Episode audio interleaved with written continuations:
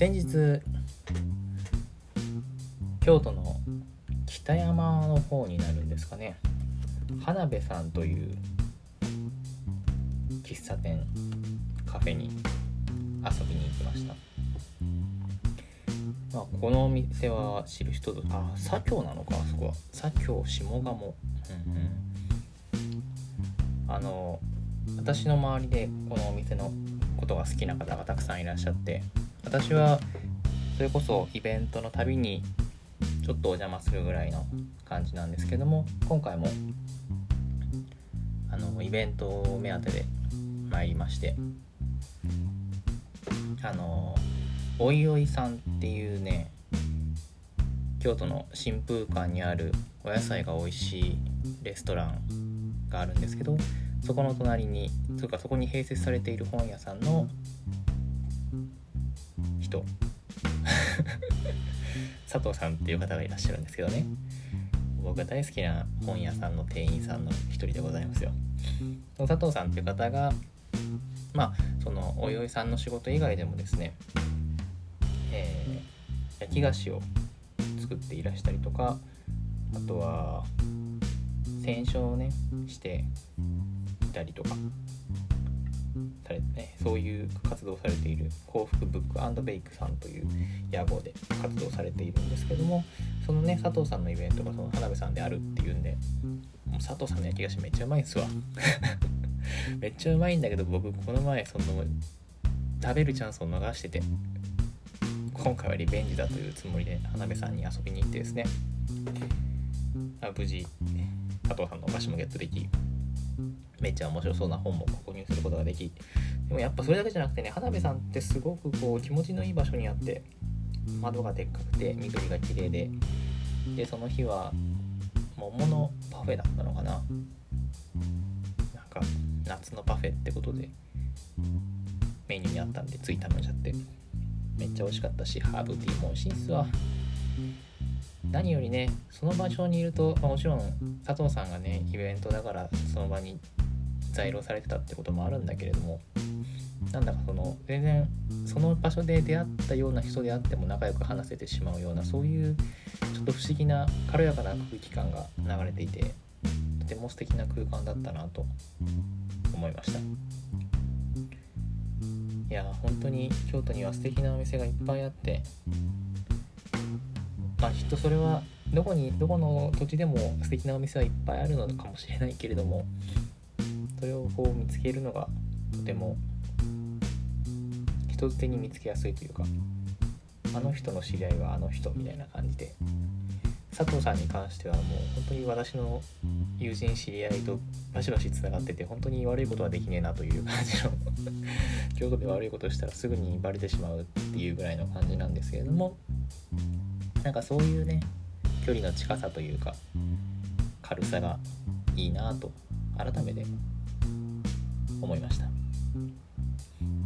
えー、花部さんでの、えー、幸福ブックベイクさんのイベント本とお菓子と夏休み。まだ8月13日までね続くらしくてですね、まあ、佐藤さんが毎日代表されているわけではないんですけれども、えー、ぜひぜひ遊びに行ってみてください。あのね食べ物にまつわる本もめちゃくちゃいっぱいあってすっごい面白いんだけどそれだけじゃなくてそうじゃない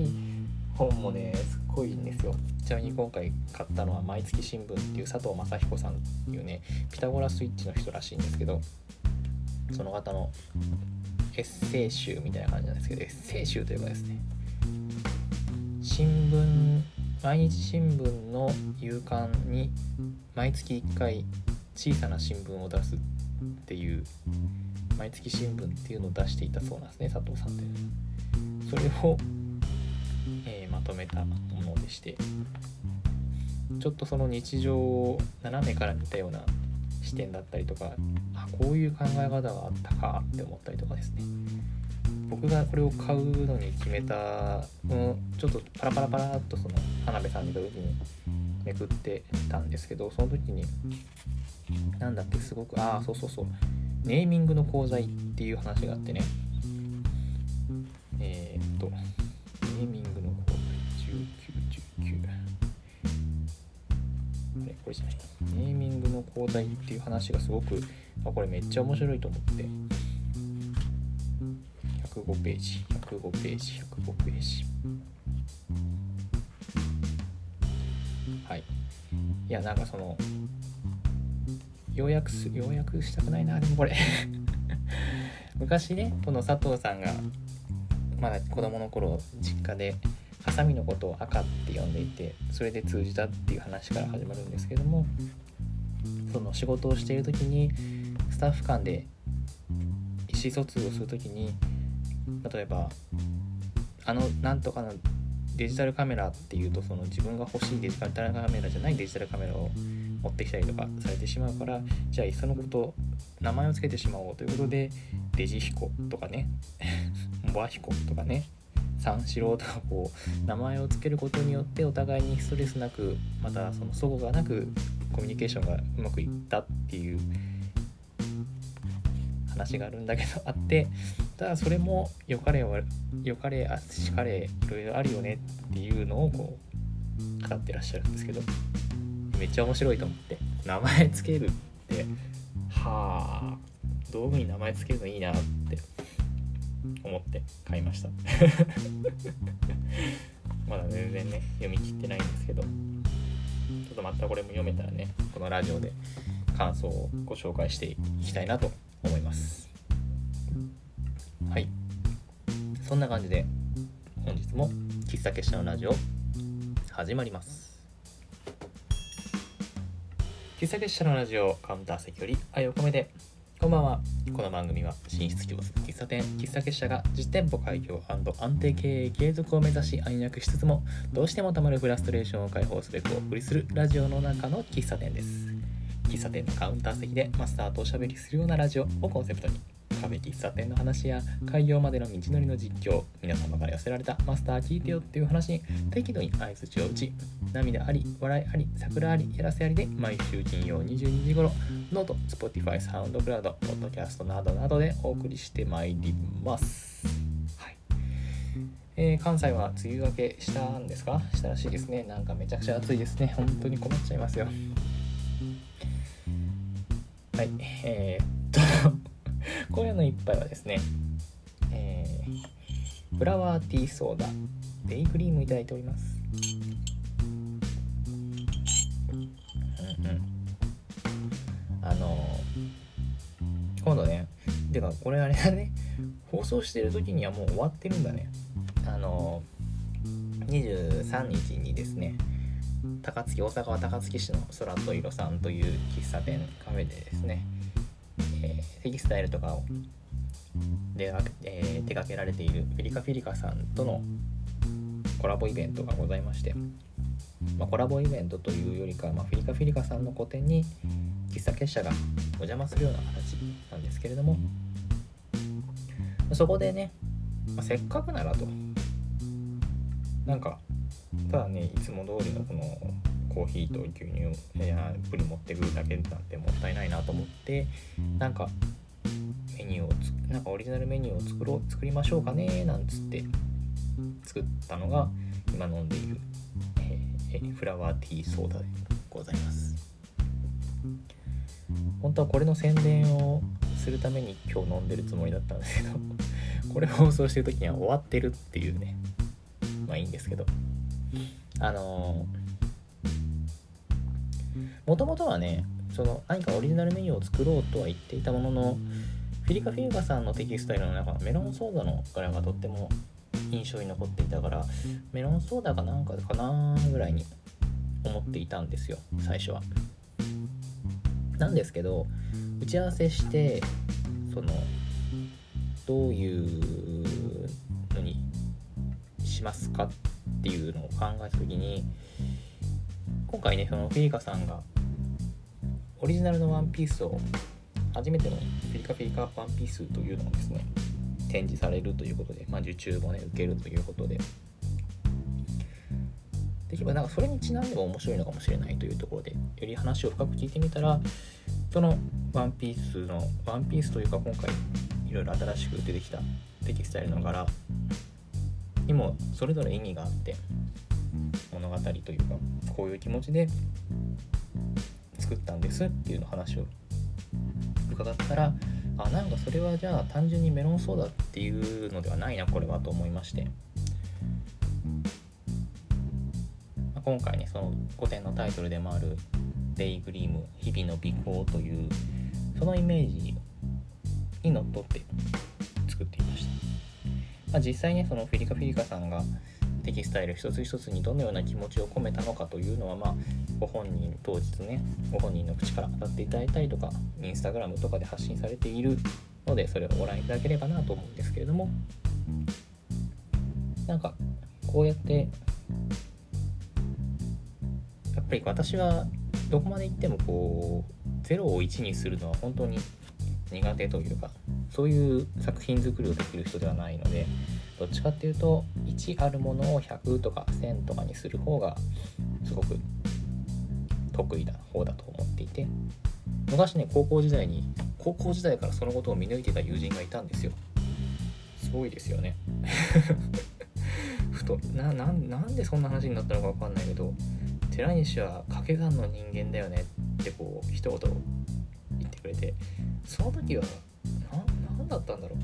話を膨らませるのがうまいとかそういう文脈だったのかもしれないけれどもただねその言葉がすごく心に残っていて就職活動の時とかもねめっちゃ言ってましたね。私はかけたの人間ですって。ってな感じでねそのあんまりその01を作り出すことは得意ではないんだけど今回みたいにねその何か一つのテーマというかこういう気持ちで作ったんですっていうものがあったらそれに寄り添って何かその空間をよりよくできるようなものを作れたらなという気持ちで作る新しいメニューを作る。そういうのは割と性に合ってるのかなと思いました、細かいこだわりとかはね私がこうベラベラ語るのは野暮なんでね。語るのは野暮だからどっかに書いておこうかと思います。あのインスタのね投稿には書いたかもしれないね。光をね日々の尾行っていうのがそのどっちかっていうと非日常パーティーナイト的なそういう感じではなくて日常の延長線上にあるちょっとしたキラキラを一つ一つ逃さない集めてそういうのを大切にするって意味なのかなって思って、まあその日常というのを紅茶の香りとあとテキスタイルの中にあったね花のモチーフと光のキラキラっていうのを炭酸の泡とオレンジのコンポートで表して光をまとうっていうのがリカさんの展示だったのでじゃあ喫茶結社は光を飲み込んでみましょうというような感じで作ってみました。喫茶の解釈ができたでしょうかねってね、こうやってだらだらと語っちゃうからよくないんですね。はい、えー、っと、このぐらいにしておきましょう。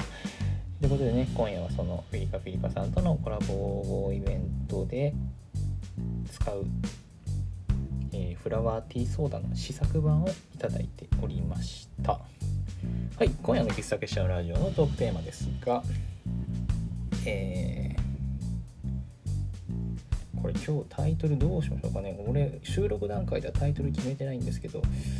えー、っと今日はですね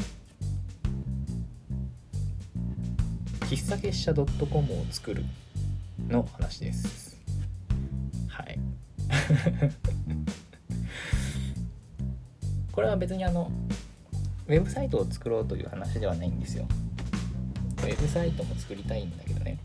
今じゃないんだ。独自ドメインっていう言葉をご存知の方はこのラジオを聴いてる方にどれぐらいいらっしゃるでしょうか？いわゆるですね例えばメールアドレスっていうところのほにゃららほにゃららほにゃららアットアットマーク gmail.com あるじゃないですか。あとなんだろうな今は違うのかな au だったらなんちゃらなんちゃらなんちゃらあと ezwave.com とかってなるんですかね。わかんないですけど。あとはアットマーク iCloud.com みたいなそういう。そのアットマークほにゃららほにゃらら .com とかほにゃららほにゃらら CO.jp とかそういうのをドメインって言うんですけど。これをえー例えば自分の会社とか自分島の屋号のオリジナルのものを作ってみよう。作る作るというか持っている何ていうんですか？取得するという方法がございまして、まあ、平たく言うと今回私は何をしたかったかっていうとメールアドレスを作りたくってなんちゃらなんちゃらなんちゃらアットマーク喫茶結社 .com っていうのを作りたかったんですわ。はい。それが喫茶結社 .com を作るというね。タイトル変わるかもしれませんけど。あのそういうのをやりたかったですね。これなんでかという話をすると別にそんなのね別に Gmail でいいじゃないかと。今時ね。Gmail ですら使わないですよ、まあ、もちろんね仕事でねいろんな方とやり取りされるというのであればまあともかく。え飲食店ですもん僕。飲食店ねあんまりまあ取引先とねあのコーヒー屋さんとかに発注する時にねメール使うことはあるけれども。そんぐらいっすわ。他の仕事でねメールでやり取りすることはいっぱいありますけどお客さんとメールしないしねインスタの DM とかね Twitter の DM とかならねまだわかりますけど友人だったら LINE しちゃうしねだまあ Gmail でいいじゃないかというのはまあごもっただねあの喫茶月謝の美学としてカチッとするところはカチッとしたいっていうのがあるんですね。人から見られる部分は喫茶月謝としてはなるべくこうカチッとしておきたいんです。このラジオはあれですよ。誰も聞いてないと思ってるからすごいガラッとやってますけど。だからその例えばショップカードだったらショップカードを前としたカチッとしたショップカードを作りたいし私がいつもこう襟着て襟物着て厨房立ってるのもそうですよね。なるべくこうカチッとした感じでいたいなという気持ちもあり。だからなそうだからちょっとした手間でそのカチッと感がプラスに移るのであればそういう手間を惜しみたくないんですよね。で今回そのたまたまなんですけどちょっと全然別の人とメールのやり取りをするようができたんでじゃあ普通にメールアドレスを教えようかなと教えておこうと思ったんですけどこの時ふとそれも私のメールアドレスが Gmail だアットマークアット Gmail だったわけですよ。別にそれでもきっと普通に何の問題もないしそれを見てああこいつ Gmail かよとか思う人とは多分僕は仲良くなれないと思うんで全然いいんですけどでもなんかせっかくならここカチッとしときたいなってちょっと思っちゃったんですよ。でもしそこがカチッとしておいたらあこいつなんかしっかりとしたメールアドレス持ってんのかっっていうちょっとこう何て言うんですか？なめられんで済むじゃないですか。いやなめないです。そんななめる人いないと思うんですけど。でもなんかそういうねたかだかこうメールアドレスをちょっといじるだけでその人からの信頼とかあと安心感みたいなものが私に対する安心感みたいなものがちょっとでも上がるのであればそういう手間を惜しみたくないわけです。喫茶結社としては。なんで今回そのメールアドレスのアットマーク gmail.com っていうのを喫茶結社 .com に変えようということをしたわけですね。ちょうどこのラジオを収録してる5分前までやってました。時間かかった。はい。何をやったかっていうとちょっとややこしい話が多いからなるべくこう噛み砕いて言うんですけど分かりづらかったらごめんなさい。ドメインっていうそのアットマークアットマークなんちゃらかんちゃら .com っていうのをまず一つ買う買うんですよこれ。とメールを使えるようにするためにサーバーっつってまあ簡単に言うとインターネット上にデータを保管できるコインロッカーみたいな感じですね。そういうのを契約するんですよ。この2つを契約してでその2つがうまくつながるように設定をするという作業をしてました。さっきまで。まずねそのアットマークなんちゃらかんちゃらドットコムってあるけど実はドットコムだけじゃなくてまあドット JP とかドットなんなんつうの？あの例えば大学だったらなんかあるじゃん。AG とかそんな感じのやつ。ORG とか非営利団体みたいな。そういうのがいろいろあってドットコムだけじゃないんですよ。あれドットドットなんちゃらみたいなのが。ドット .jp ドット .org みたいないろいろあって。でまず自分の好きな文字列を配置してそれが使えるのかどうかをまず確認するんですよね。で今回だったら私喫茶結社ドットまあそれもいろいろあってコムとかドットなんちゃらドット東京とかもありますよね。なんかいろいろあってで幸い喫茶結社っていうのはその誰も使ってませんよっていう表示が出たんですけどそれで僕はドットコムがいいなって思ってドットコムにしてでそれもこの年間契約が何ヶ月契約とかいろいろあったんですけどなんか本来だったらその一番安くて110円ぐらいらしいんですよね。なんか。でもなんか僕よよくわかんないんだけど1円って書いてあって。1円って怖いなーとか思いつつ。まあ1円ならいいかと思ってカチカチっとこうクレジットカードでね。めでたく喫茶結社 .com っていうドメインは変えたんですよ。ここまでは問題なかった。全然問題なかった。でもこのドメインだけ買っててもまあ、要するにそのまだメールとかが使える状態じゃないんでその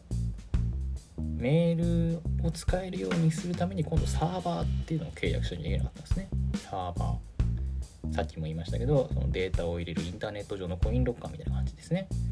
でそのサーバーもなんかいろいろあってちょっとよく分かんなかったんですけどなんか安そうなそれでいてちょっと安心感のありそうなロリポップサーバーっていうねあの家入一馬がかつて、えー、もう相当昔にね立ち上げてたレンタルサーバーですよ。ちょっと縁がありますね。まあなまあでそこがちょっとその安心感もありつつ安いかなで、まあ、よくわかんないけどとりあえずこれでいっかぐらいの感じで登録してみたわけですね。これもあの一番安いプランでねこれがなんだっけな。えー、っと年額1000円とかだっけ。そんぐらいだと思うんですけどね。で、まあ、それもこう登録した。それもねすごい簡単だったんです。何の問題もなかった。そこからが長くて。だ今度そのメールを使えるようにするためにさっき買った喫茶結社 .com っていうドメインと、えー、ロリポップのレンタルサーバーの方を結びつけなきゃいけないと。まあ簡単にいくかなと思って、まあそのね、インターネット上のやり方の記事とか見ながらやってたんですけど、まあ、表面上は簡単にうまくいったああよかったよかったと。じゃあちょっと試しにメール送ってみっかと思って。送ってみたんですよ。全然届かなくて。なんかその送る時に僕普段 Gmail のソフトを使っているから Gmail でいろいろいじれるようにしようと思ってその設定もやってて Gmail であの喫茶結社 .com の方にですねメールを送ったんだけど全然届かなくて。あれおかしい。なんかあれかなと。出来たてだからまだ動いてないのかな、ね、寝ぼけてんのかなこいつとか思って。時間ぐらいほっといたんですけど。全然変わんなくて状況が。で今度その送信してみたんですよ。その喫茶結社 .com から私がいつも使ってるメールアドレスの方に。送信はいけると。でこれどうやら送信と受信でなんか別の設定が動いてるらしいということになって原因を探し。で最初はそのレンタルサーバーの方の設定がまだ不十分だったっていうのが分かってそれをやってみたんだけどそれでもうまくいかなくてこれもいよいよよく分からんぞとなった時にどうやら一番最初に買ったそのアット喫茶結社 .com の方の大元の設定がなんか違ったらしいと。なんか違ったっていうのは本当はこの他他の結びつける時に結びつける場合はここにチェックボチェックバチェックを入れてくださいねみたいなそういうのがあったのを見逃してて。それがなかったがために全くメールを受信しなかった。怖えーと思って。これだけかよ。このワンクリックだけかと思って。でそれクリックして。でさっきちょうどこのラジオを収録する直前に ようやく全ての設定が終わりあのメールが届き受信し全ての設定が終わり Gmail の方からでも操作ができるようになりもう完璧な理想の状態になったという。ここまで2時間ぐらいかかりましたね。長かった。作業自体はね一つ一つは全然難しくないんですよね。超簡単なんですけど。やっぱりこういくつかサービスをまたいでしまうとそこを連携させなきゃいけないっていうのが結構大変だったのでもし次同じことをやるならばなんか関連サービスでやっていきたいなと思いました。私が使ったのはねこのお名前 .com っていうねドメインの取得の有名なとことあとロリポップなんですけど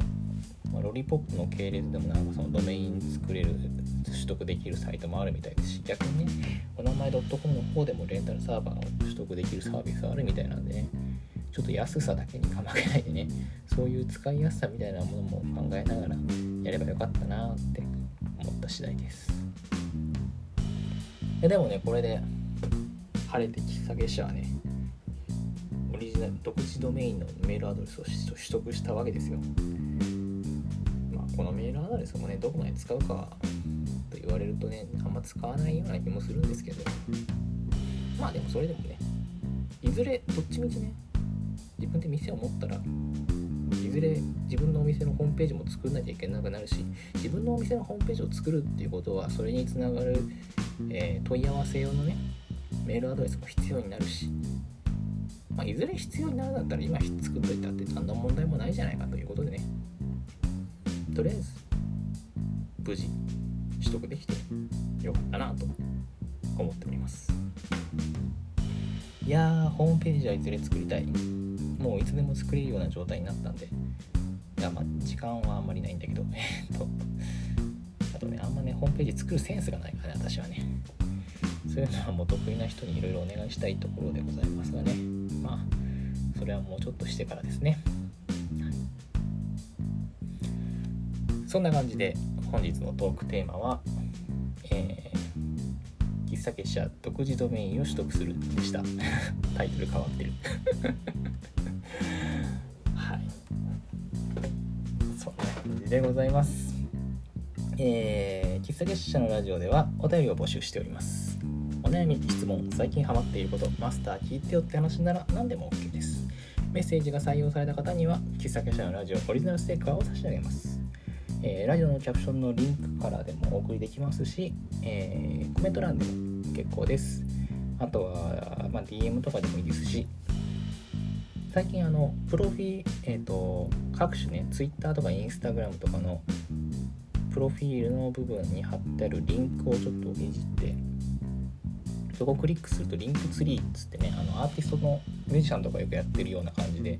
いろんなウェブサイトに飛べるリンクを表示するページにしたんですよ。まあ、そこにもお便りのフォームへ飛ぶリンクを貼っておきますので、そこからでも全然大丈夫です。これかっこいいんですよ、この Linktree っていうのがね、なかなかこう、いいデザインしてて、さすがアメリカの、アメリカなのかな？わかんないけど、全部英語のサイトなんですけど、ちょっといい感じなんで、ぜひ見てほしいです。個人的に好きなのは、あの下の方にね、インスタとツイッターと、ポッドキャストと SoundCloud と Spotify とってこうずらーっと並んでるのがね、かっこいいっていうポイントなんで、そこぜひお見逃しなくお願いします。はい。また、えーと、ラジオの収録後記や写真などをノートの喫茶結社のラジオのマガジンに掲載しております。ノートで喫茶結社と検索していただきますと出てくると思いますので、こちらも合わせてお楽しみください。そういえば今日これ50回目のラジオだったんですね。えー、この番組では毎週お別れの一曲をご紹介しております。ネットラジオなので放送することはできないので勝手に検索して聴いてくださいね。ノートのラジオのページにはリンクを貼っておきますので、そちらからもどうぞお楽しみください。別に50回だからといってね、いつもとやることは変わんないです。はい。えーと、本日の1曲は、えー、フィロソフィーのダンスというグループをご存知でしょうか？あのまあ平たく言えば日本の女性アイドルグループですね。フィロソフィーのダンス。略称はフィロノスです。フィロノス。まあ私はいろいろアイドルは好きではありますけどそんなに詳しい方ではなくこのフィロノスに関してもですね全然聞いたことなかったんですよ。曲。でもなんかこのねフィロノスのプロデューサーさんが鴨慶太郎さんっていうんだけど鴨慶太郎さんという方がですねあのソニーのね SME の有名なプロデューサーさんウルフルズとかね騎士団とかナンバーガールとかベースボールベアとかをこう見つけた超すげえ敏腕プロデューサーなんですけどその鴨さんがどうやらプロデュースしてるらしいということでなんかフィロソフィーのダンスいいよねみたいなのはなんかちょこちょこ小耳に挟んでて気になってはいたんですよ。でなんかこの間たまたま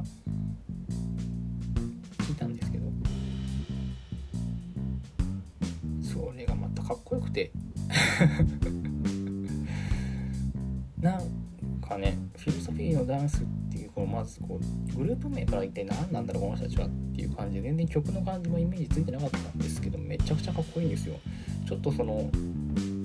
ジャズファンクソウルなあと R&B の要素もありつつすごくこう日本人っぽくない感じの曲調というかなんだろうな。歌い上げるようなかっこよさがあって。それでいてこうまあアイドルらしさというかちょっと可愛らしいなと思えるような部分もあり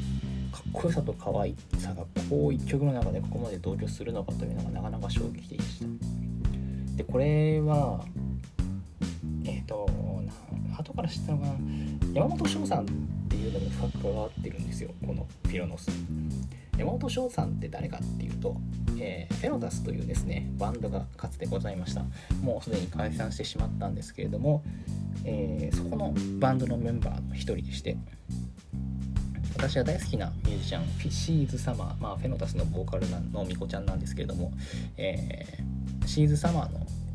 えー、編曲とかね作曲とかね作詞とかね、えー、曲作りをいろいろやられていたりとかですね。とにかくこの山本翔さんもねなかなかいい曲作るわけですよ。すごいいいんですわ。でこの人がほぼほぼ全曲作詞をしていると。ほぼほぼなのか全部なのかよくわかんないけど。でそれがフィロソフィー哲学の要素をかなり散りばめているというか、まあ、ほぼほぼそれなんですわ。この山本さんというのがその哲学科あの大学の哲学科を出身だというところでかなりディープに哲学の話がこの歌詞の中にこう盛り込まれているわけですね。もう歌詞を読んでこめっちゃ考察しなきゃいけないアイドルの曲って何って 超いいんですわ。だからこれもその何て言うんだ？もちろん曲かっこいいメンバーかわいいダンスすごい面白いかっこいいみたいなのもあるんだけど歌詞をパッと聞いてえこれどういう意味？って若干こう引ってでそれをより自分で調べていくとああこういう意味を持たせていたのがこの曲はというそういう一粒で2度3度4度5度ぐらい美味しいそういうアイドルです。フィロソフィーのダンス。最近ちょっとね聞き始めていいなーって思ってます。ということで今日はそのフィロソフィーのダンスの中の中から